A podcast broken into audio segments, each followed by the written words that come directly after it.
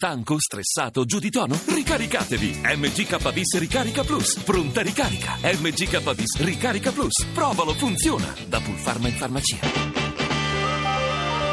RAI GR1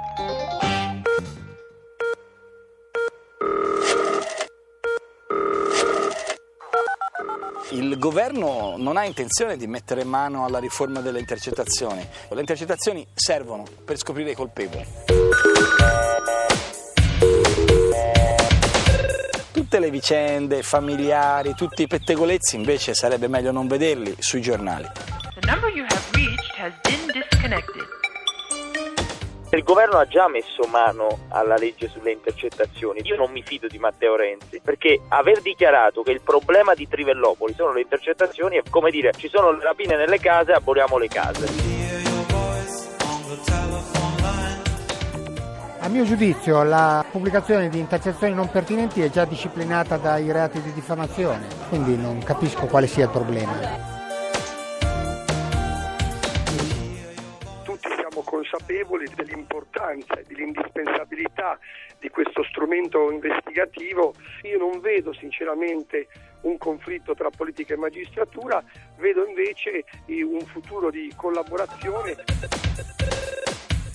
Essenziali e scivolose. Nella storia politica a regolamentare le intercettazioni ci hanno provato in molti. Amato, Prodi, Berlusconi. L'ex cavaliere, tra l'altro, ne è stato tra le principali vittime.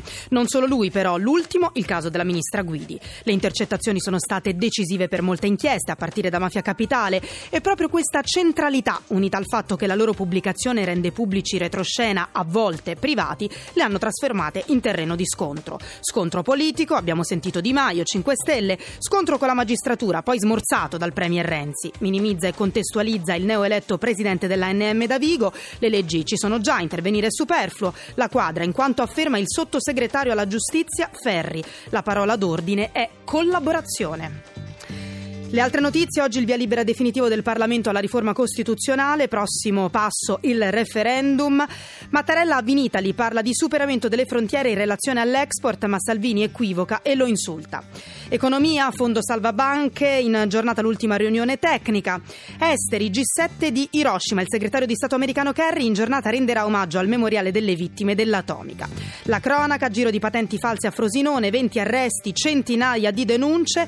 Società prende piede anche in Italia il fenomeno degli home restaurant, i ristoranti a casa, ma è polemica. Lo sport, la 32esima giornata di campionato.